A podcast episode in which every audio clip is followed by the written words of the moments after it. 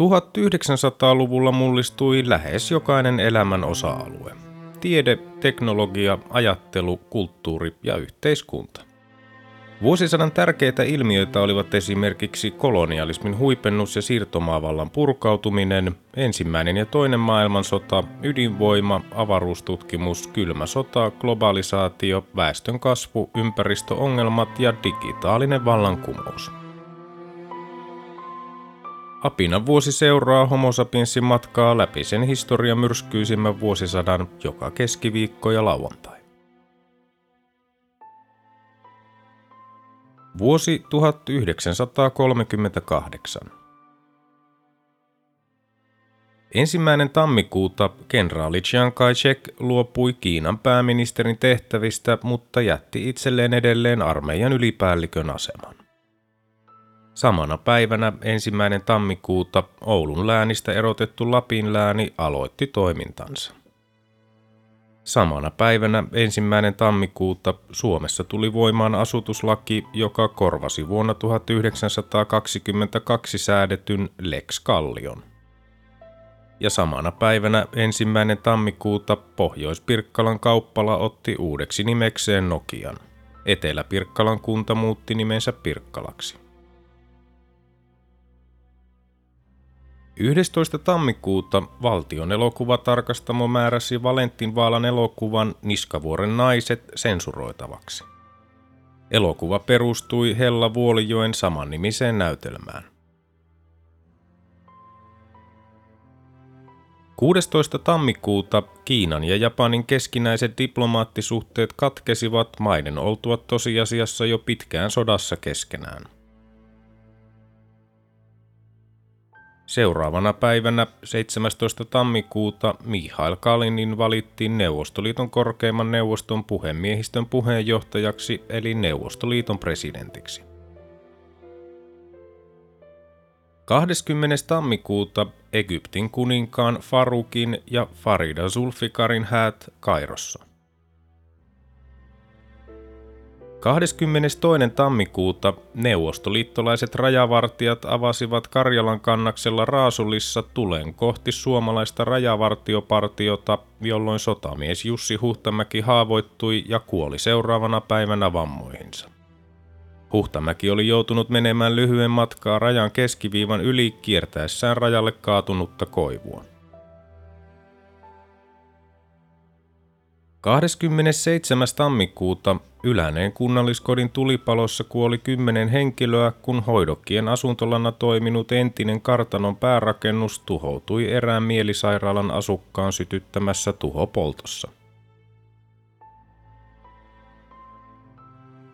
28. tammikuuta Suomen latu perustettiin tunnetun urheilumiehen filosofiamaisteri Lauri Tahko Pihkalan aloitteesta.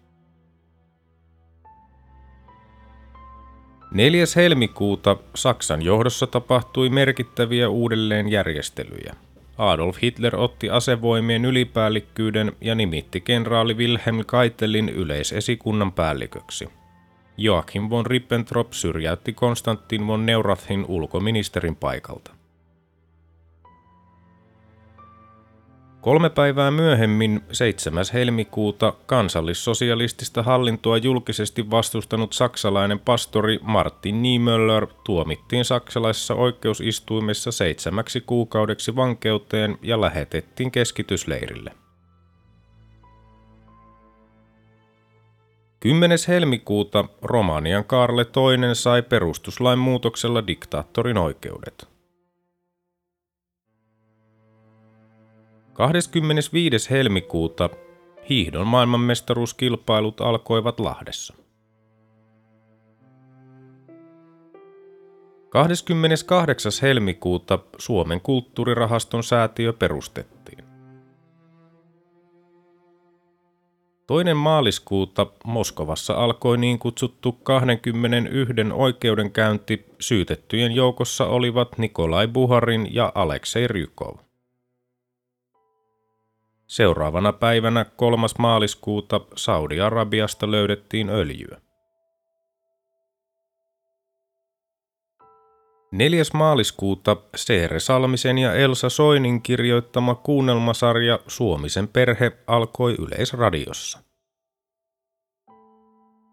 Samana päivänä 4. maaliskuuta Gunnar Berlundin ja Buddy Bearin nyrkkeilyottelu New Yorkin Madison Square Gardenin pääareenalla päättyi Berlundin voittoon. 7. maaliskuuta Pallastunturin hotellin vihkiäiset pidettiin. Funkkistyylinen hotelli räjäytettiin sitten Lapin sodan aikana vuonna 1944. 9. maaliskuuta Itävallassa määrättiin toimeenpantavaksi kansanäänestys maan kohtalosta.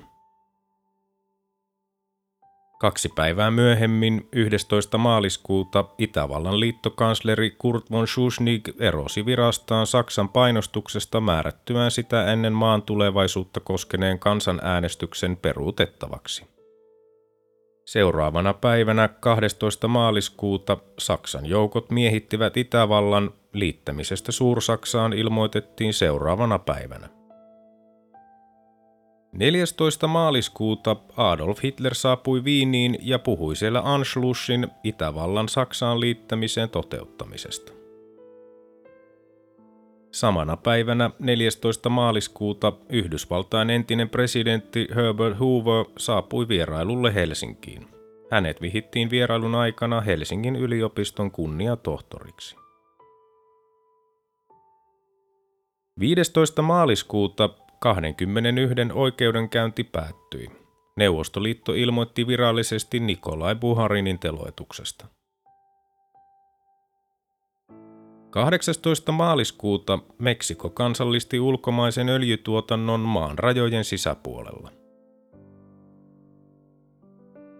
28. maaliskuuta Japanin miehitysarmeija perusti valtaamaansa Kiinan keskushallituksen pääkaupunkiin Nanjingiin japanilaismielisen uudistushallituksen. Ensimmäinen huhtikuuta raha-automaattiyhdistys aloitti toimintansa. 6. huhtikuuta yhdysvaltalainen kemisti Roy J. Plunkett keksi polytetrafluorieteenin eli teflonin.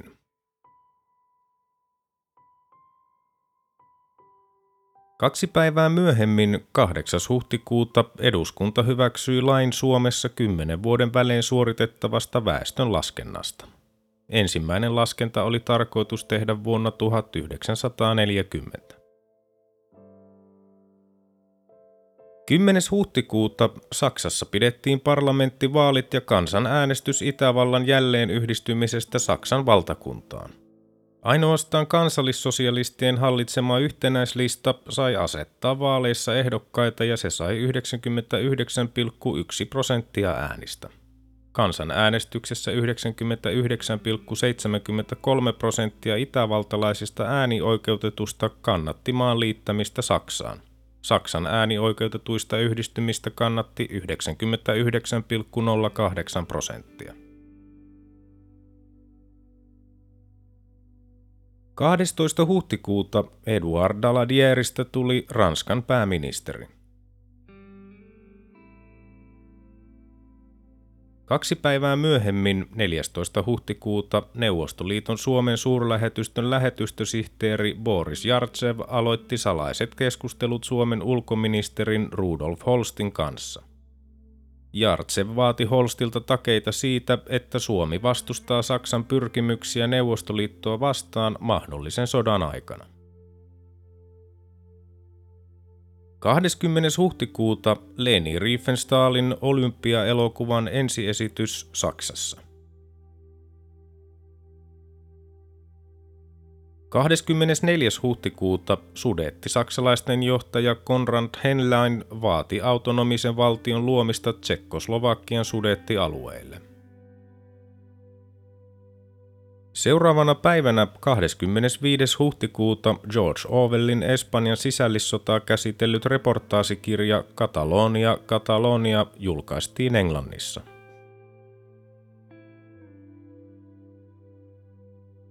Kolmas 9 toukokuuta Adolf Hitler teki valtiovierailun Italiaan. Paavi Pius 11 poistui Vatikaanista maaseutuasunnolleen Castel Gandolfoon vierailun ajaksi vastalauseena Saksan kirkon vastaiselle politiikalle.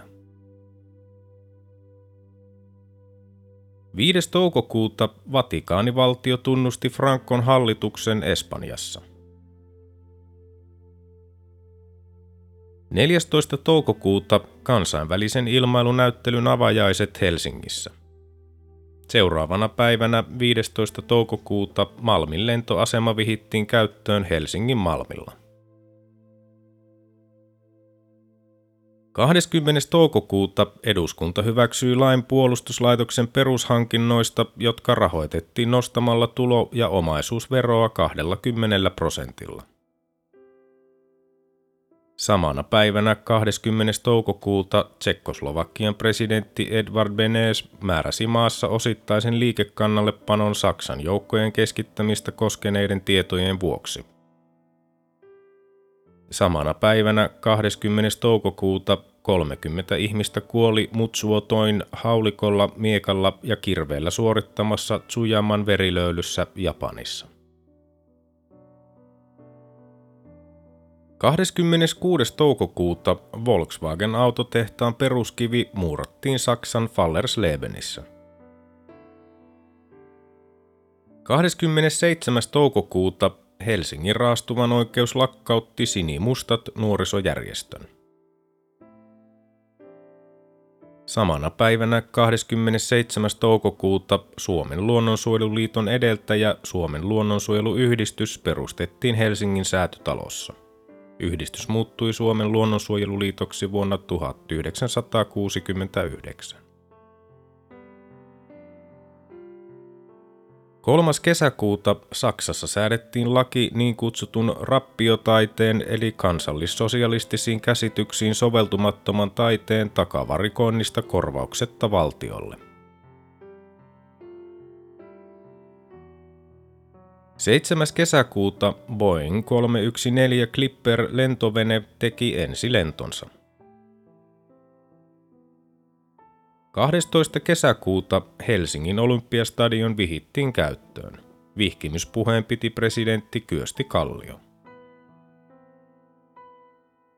16. kesäkuuta Espanjan sisällissota Bielsan saarto päättyi Frankon joukkojen vallattua tasavaltalaisten viimeisenkin tukikohdan Aragoniassa. 19. kesäkuuta Italia voitti Pariisissa jalkapallon maailmanmestaruuskisojen loppuottelussa Unkarin maalein 4-2. 22. kesäkuuta yhdysvaltalainen Joe Louis voitti saksalaisen Max Schmelingin niin kutsutussa vuosisadan nyrkkeilyottelussa 124 sekunnissa. 25. kesäkuuta tohtori Douglas Hyde valittiin ensimmäiseksi Irlannin presidentiksi. 29. kesäkuuta Delawarein siirtokunnan 300-vuotisjuhla pidettiin Chesterissa, Pennsylvaniassa. Suomea edustivat juhlassa eduskunnan puhemies Väinö Hakkila ja ulkoministeri Rudolf Holsti, Ruotsia taas prinssi Bertil. Juhlan yhteydessä paljastettiin Croser Parkissa Suomen lahjoittama kuvan veistäjä Väinö Aaltosen veistämä punagraniittinen Delaware-muistomerkki. 3. heinäkuuta höyryveturi Mallard saavutti uuden maailman ennätysnopeuden 126 mailia tunnissa. 6. heinäkuuta Saksassa kiellettiin juutalaisilta tietyt ammatit, muun muassa kiinteistökauppa ja rahan lainaus. 6-15. heinäkuuta Evianin konferenssi käsitteli Saksasta ja siihen liitetystä Itävallasta paineiden juutalaisten sijoittamista konferenssin osallistujamaihin. Konferenssi päättyi tuloksettomana, sillä osallistujamaista vain Dominikaaninen tasavalta ja Costa Rica suostuivat vastaanottamaan pakolaisia. 10. heinäkuuta Howard Hughes saavutti uuden nopeusennätyksen 91 tuntia kestäneellä maailman ympärilennollaan. 14. heinäkuuta Japani ilmoitti luopuvansa vuoden 1940 kesäolympialaisten järjestämisestä Tokiossa Kiinan ja Japanin sodan vuoksi. Samana päivänä 14. heinäkuuta rotumanifesti julkaistiin Italiassa – Manifestin mukaan italialaiset olivat arjalaisen rodun jälkeläisiä ja oli välttämätöntä tehdä ero heidän ja toisaalta juutalaisten, afrikkalaisten ja muiden ei-eurooppalaisten välillä. 18. heinäkuuta kansainvälinen olympiakomitea myönsi vuoden 1940 kesäolympialaiset Helsingille. 25. heinäkuuta juutalaisilta kiellettiin Saksassa lääkärin ammatin harjoittaminen. 29. heinäkuuta 11. elokuuta Hassanin taistelut käytiin Manchuriaa ja Koreaa miehittäneen Japanin ja Neuvostoliiton välillä Vladivostokin lähellä Hassanjärven tienoilla. Rajalinja erimielisyyksistä alkaneet taistelut päättyivät Japanin vetäydyttyä kiistanalaiselta raja-alueelta. Samana päivänä 29. heinäkuuta Paavi Pius 11 tuomitsi kansallissosialistien rotuopit. 30. heinäkuuta Saksa myönsi autotehtailija Henry Fordille hänen 75-vuotispäivänään Saksan Kotkan suuriristi ansiomerkin. Tämä oli korkein ulkomaalaiselle myönnettävä ansiomerkki. Toinen elokuuta Englanti lähetti entisen ministerin Lordi Runcimanin Tsekkoslovakiaan toimimaan välittäjänä maan hallituksen ja Konrad Henleinin sudetti saksalaisten puolueen välillä. Lordi Runciman palasi Englantiin syyskuun puolivälissä ja loppuraportissaan hän suositteli sudetti saksalaisten alueiden luovuttamista Saksalle. 8. elokuuta Maggie Kalka voitti ensimmäisenä suomalaisena Melonnan maailmanmestaruuden Vaxholmissa Ruotsissa. Samana päivänä 8. elokuuta Mauthausen Gussen keskitysleirin rakennustyöt alkoivat Itävallassa. 18. elokuuta Helsingin olympiakisoja varten nimitettiin pankinjohtaja Jukka Rangelin johtama järjestelytoimikunta, johon kuuluivat muun muassa kaupunginjohtaja Erik von Frenkel, sisäministeri Urho Kekkonen ja kenraali Hugo Österman. Kisajulisteen suunnitteli Ilmari Sysimetsä. 24. elokuuta Quailinin välikohtaus japanilaiset lentokoneet tulittivat Hongkongista lähtenyttä China National Aviation Corporation lentoyhtiön DC-2 matkustajakonetta niin, että 15 koneen matkustajaa sai surmansa ja kone joutui tekemään pakkolaskun. Tämä oli tiettävästi maailman ensimmäinen siviililentokoneeseen kohdistettu hyökkäys. 28. elokuuta Tsekkoslovakiassa alkoivat neuvottelut sudetti-saksalaisten puolueen ja presidentti Edvard Beneshin kesken. Toinen syyskuuta Italian hallitus määräsi, että kaikkien vuoden 1919 jälkeen maan kansalaisuuden saaneiden juutalaisten oli poistuttava maasta kuuden kuukauden kuluessa. Samana päivänä toinen syyskuuta kulkulaitosministeri Hannes Ryömä erosi hallituksesta sairauden vuoksi. Hänen tilalleen nimitettiin toisena kulkulaitosministerinä toiminut Väinö Salovaara. Toiseksi kulkulaitosministeriksi tuli kulutusosuuskuntien keskusliiton neuvonta- ja asuntoosaston tarkastaja Pietari Salmenoja. Ryömä kuoli toukokuussa 1939. 4. syyskuuta Nyrki Tapiovaaran elokuva Varastettu kuolema sai ensi iltansa. 5. syyskuuta Nürnbergissä alkoivat Saksan kansallissosialistisen työväenpuolueen kymmenennet puoluepäivät. 14. syyskuuta Suomen ulkoministeriö siirtyi ympärivuorokautiseen päivystykseen Tsekkoslovakian kriisin vuoksi. Kuusi päivää myöhemmin, 20. syyskuuta, Marsalkka Mannerheim vaati julistettavaksi osittaisen liikekannalle panon Tsekkoslovakian kriisin vuoksi. Ruotsinkielisiä joukko-osastoja kutsuttiin ylimääräisiin kertausharjoituksiin Ahvenanmaan puolustusvalmiuden parantamiseksi 22. syyskuuta. Seuraavana päivänä 21. syyskuuta hurrikaani saapui Long Islandille. Samana päivänä 21. syyskuuta Neuvostoliiton ulkoministeri Maksim Litvinov arvosteli kansainliiton yleiskokouksessa järjestön tehottomuutta.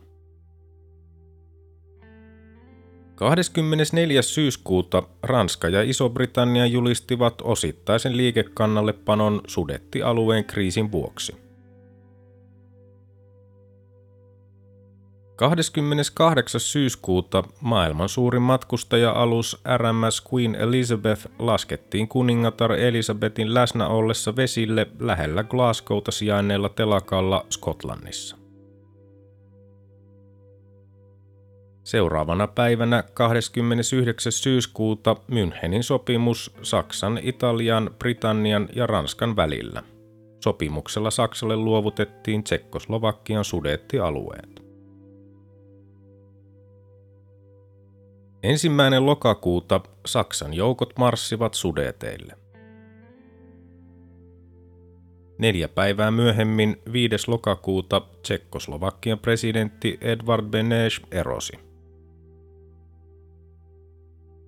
17. lokakuuta Jan Sirovin hallitus aloitti Tsekkoslovakiassa. Parlamentti valitsi 30. lokakuuta maan presidentiksi Emil Hatsan. 18. lokakuuta Suomen evankelisluterilaisen kirkon 12. kirkolliskokous hyväksyi Uuden testamentin uuden suomennoksen. 30. lokakuuta Orson Wellesin radiokuunnelma Maailmojen sota aiheutti paniikkia Yhdysvaltain itärannikolla.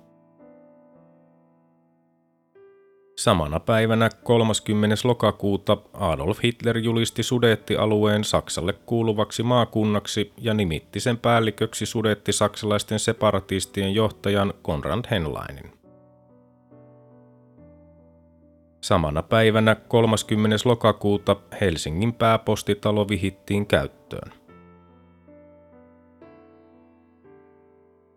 Ensimmäinen marraskuuta Suomen Berliinin lähettiläs Arne Vuorimaa ilmoitti raportissaan Saksan ulkoministeriön hyökänneen Suomen ulkoministeriä Rudolf Holstia vastaan sen vuoksi, että tämä oli päihtyneenä solvannut Adolf Hitleriä ja muita Saksan johtomiehiä eräillä diplomaattipäivällisillä kansainliiton päämajassa Genevessä kuukautta aiemmin.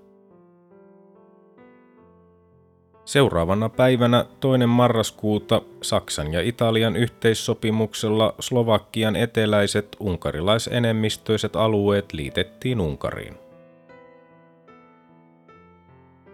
7. marraskuuta Puolan juutalainen pakolainen Herschel Grinspan ampui saksalaisen diplomaatin Ernst von Rathin Pariisissa – Natsit käyttivät tapausta tekosyynä käynnistäessään kaksi päivää myöhemmin kristalliyön nimellä tunnetun juutalaisiin kohdistuneen väkivalta-aallon. 9. marraskuuta niin kutsuttu kristalliyö Saksassa. 7500 juutalaisten yritystä tuhottiin, 267 synagogaa poltettiin, 91 juutalaista tapettiin ja 25 000 pidätettiin. 12. marraskuuta Porin ja Haapamäen välinen rautatie vihittiin käyttöön. Samana päivänä 12. marraskuuta Saksan juutalaisväestölle määrättiin miljardin Saksan markan kollektiivinen sakko Ernst von Rathin murhan vuoksi. 15. marraskuuta natsi-Saksan juutalaiset lapset eivät saaneet enää käydä tavallisia kouluja. Seuraavana päivänä 16. marraskuuta ulkoministeri Rudolf Holsti erosi hallituksesta muodollisesti terveyssyistä ja palkkaerimielisyyksien vuoksi. Ulkomailla Holstin eron syyksi tulkittiin Saksan painostus. Väliaikaiseksi ulkoministeriksi tuli kauppa- ja teollisuusministeri Väinö Voijonmaa. 17. marraskuuta Italiassa hyväksyttiin Mussolinin ajama rotujulistus La Carta della Rasa. Uudet rotulait kohdistuivat ennen kaikkea juutalaisia vastaan ja monet juutalaiset alkoivat poistua maasta. 22. marraskuuta sisäministeri Urho Kekkonen lakkautti isänmaallisen kansanliikkeen. Eduskunta hyväksyi lakkautuksen kiivaan keskustelun jälkeen äänin 121 vastaan 42.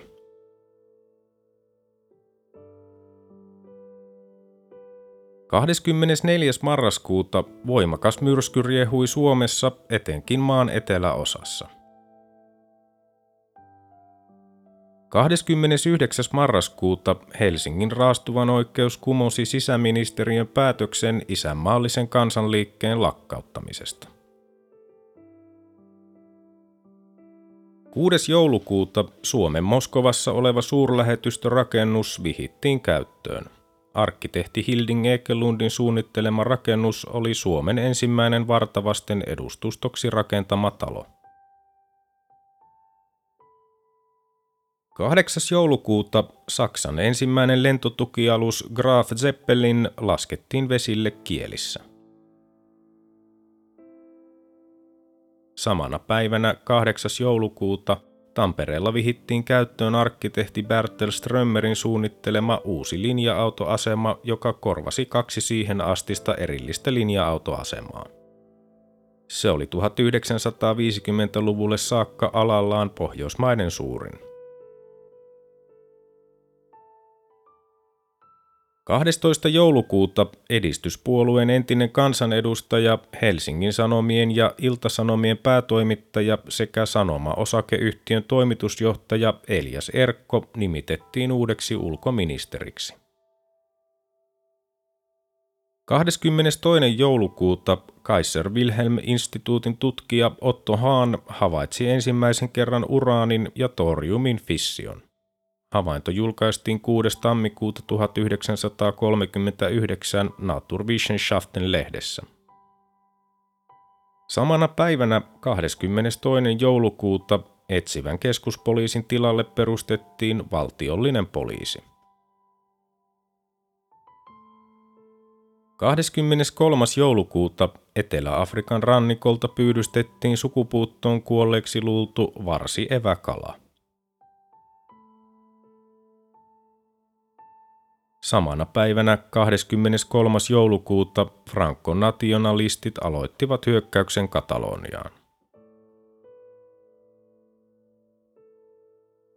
Vuoden viimeisenä päivänä 31. joulukuuta Boeing 307 Stratoliner teki ensilentonsa. Kone oli ensimmäinen kaupalliseen liikenteeseen tullut matkustajakone, jossa oli paineistettu matkustamo.